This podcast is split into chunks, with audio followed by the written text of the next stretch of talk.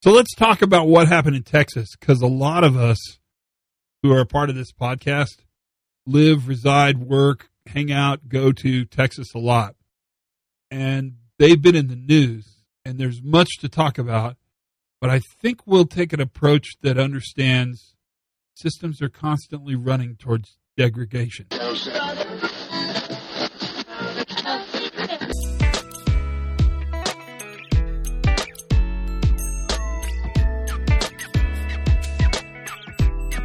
Hey, everybody, Todd Conklin, pre accident investigation, safety moment.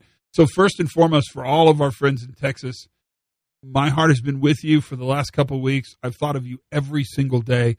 I've checked in with as many of you as, as I think I can. Some of you I couldn't check into because I knew you were going to be so busy working. And I understand that this event was earth shattering and shocking and frightening. But we can take a couple approaches with this, and you're kind of watching both happen we can either blame and punish, which is emotionally satisfying because it sort of meets the need, the empty existential need we have for who the hell's fault is this, or we can take a much different approach, which is to learn and improve. And to me, the value we have is really in the ability to take this, to learn from it, and to get better. But to do that, we have to define a couple quick terms. We use these terms all the time. It's the the big R's, there's a lot of R's in our business, but the relationship between robust and resilience seems like a timely thing to talk about at this point in our discussion. Because a robust system has the ability to prevent bad things from happening. But robust itself is necessary, but not sufficient. Robust can't live without resilience. Because resilience is the ability for the system to have recovery for the system to have tolerance, for the system to be able to manage uncertainty with something to fall back on. Which leads us in the middle of our 2R discussion to the idea of preparatory capability, which is kind of hard to say, but really an important term for you to think about.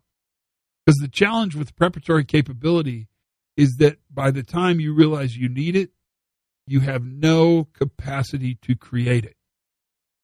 What we're looking at really is that relationship between robust and resilient. And the need to have both is vital. Oh, we talk about it all the time. But to watch it happen in major scale to our friends, that's hard to watch. But what you saw was a system that was not as robust as we thought it was and not as resilient as it needed to be. There's learning for us here. But first, Let's take time to make sure that everybody needs what they need to restore their ability to actually do the important work they do. Let's take time to understand who's been impacted by this. What do they need? And who's going to give it to them? That is the safety moment for today. Preparatory capability is vital, but by the time you realize you need it, you no longer have it.